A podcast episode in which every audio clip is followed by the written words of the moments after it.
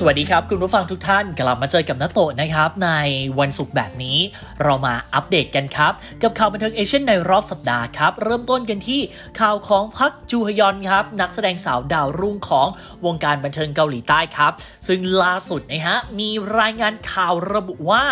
เธอจะไปปรากฏตัวครับในซีรีส์เรื่องใหม่ของช่อง TVN ที่มีชื่อเรื่องว่า Mouse นะครับผมก็จะไปรับบทนำนี่แหละครับ โดยก่อนหน้านี้มีการคอนเฟิร์มออกมาแล้วครับว่าเรื่อง Mouse นะครับผมจะได้พระเอกหนุ่มสุดฮอตนะฮะอย่างอีซึงกินำแสดงครับ งานนี้นะฮะก็รอเจอทั้งคู่ประชันบทบาทกันได้เลย แต่ถ้าพูดถึง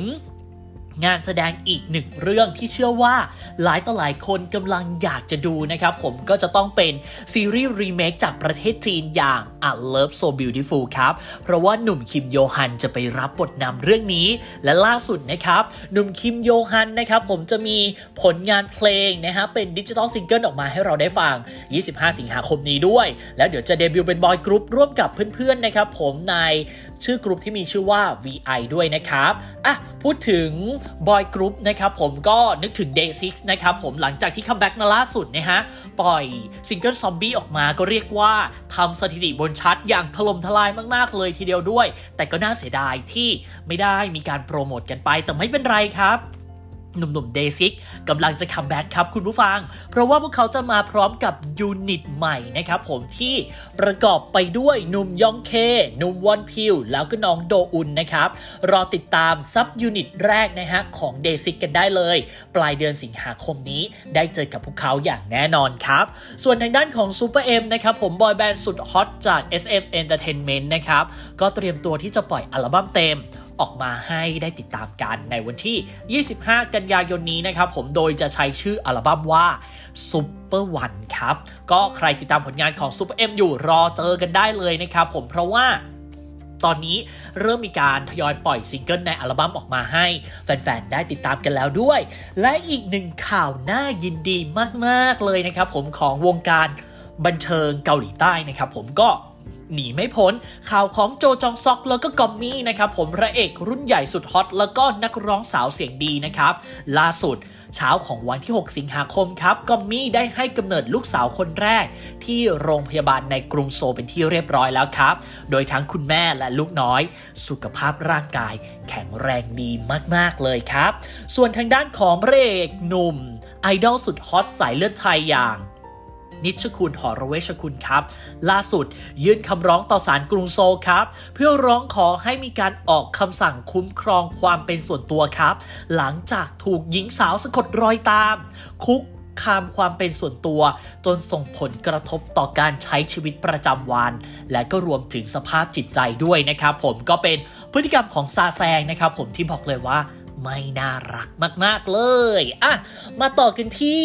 บอยกรุ๊ปสุดฮอตอย่างหนุ่มๆ on and off กันบ้างดีกว่านะครับ ล่าสุดเดี๋ยวจะกลับมาเจอกับแฟน ๆ นะครับผมใน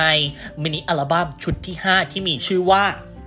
สปินออฟครับ ในวันที่ 10 สิงหาคมนี้ครับ โดยจะมาพร้อมกับ title track ที่มีชื่อว่าสุขุมวิท Swimming นะครับ ผมก็รอฟังกันได้เลยครับ ส่วนในเดือนสิงหาคมนี้นะครับ 19 สิงหาคมรอติดตามการคัมแบ็กของสาวสวยเสียงดี อย่างฮยอลินกันได้เลยครับ เธอจะกลับมาพร้อมกับมินิอัลบั้มที่มีชื่อว่า Say My Name นะครับ พูดถึงการคัมแบ็กนะครับผมลาเบล SJ ก็เพิ่งออกมาคอนเฟิร์มอย่างเป็นทางการเลยครับว่า Super Junior D&E จะ comeback มาเจอกับแฟนๆ ในเดือนกันยายนนี้เช่นเดียวกันครับ ไปกันที่ด้านของแฟชั่นโชว์ล่าสุดจากหลุยวิตตองนะครับผมกับเมน Spring อ่า Spring Summer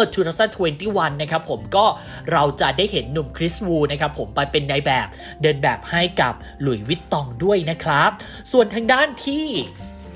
ใครเป็นแฟนคลับของ SM Entertainment แล้วก็ JYP Entertainment งานนี้กระเป๋าสั่นเลยนะ เพราะว่าล่าสุดนะครับผมเขาจับมือกันนะฮะก่อตั้ง Beyond Live Corporation ครับ จับมือกันทำธุรกิจออนไลน์ครับ เป็นคอนเสิร์ตออนไลน์ร่วมกันหลังจากที่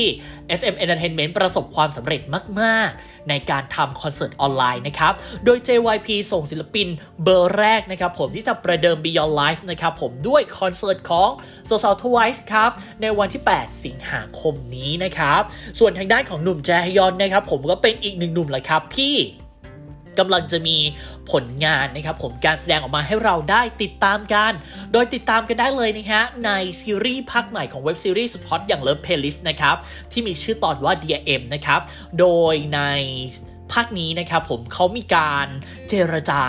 จะออกอากาศผ่านทางช่อง KBS ด้วยนะครับ ไปกันที่ฝั่งจีนกันบ้างดีกว่านะครับ ผมรายการ Street Dance of China ฉลอง Happy Birthday ให้กับหนุ่มหวังอี้ป๋อไปเป็นที่เรียบร้อยแล้ว ก็เชื่อว่าหลาย ๆ คนน่าจะได้เห็นภาพหลาย ๆ คนน่าจะได้ไป Happy Birthday หนุ่มอี้ป๋อกันเป็นที่เรียบร้อยแล้วนะครับผมก็จะเห็นเหล่าบรรดากัปตันทีมนะครับผมที่ร่วมในรายการร่วมกัน Happy Birthday ให้อี้ป๋อด้วย ส่วนทางด้านของ 3 หนุ่มสุดฮอตอย่าง TF Boy นะครับผมฉลอง ครบรอบเดบิวต์7ปี ในวันที่ 6 สิงหาคมไปเป็นที่เรียบร้อยแล้วนะครับ โดยจะมีคอนเสิร์ตฉลองเดบิวต์7ปีในวันันที่ 22 สิงหาคมด้วยก็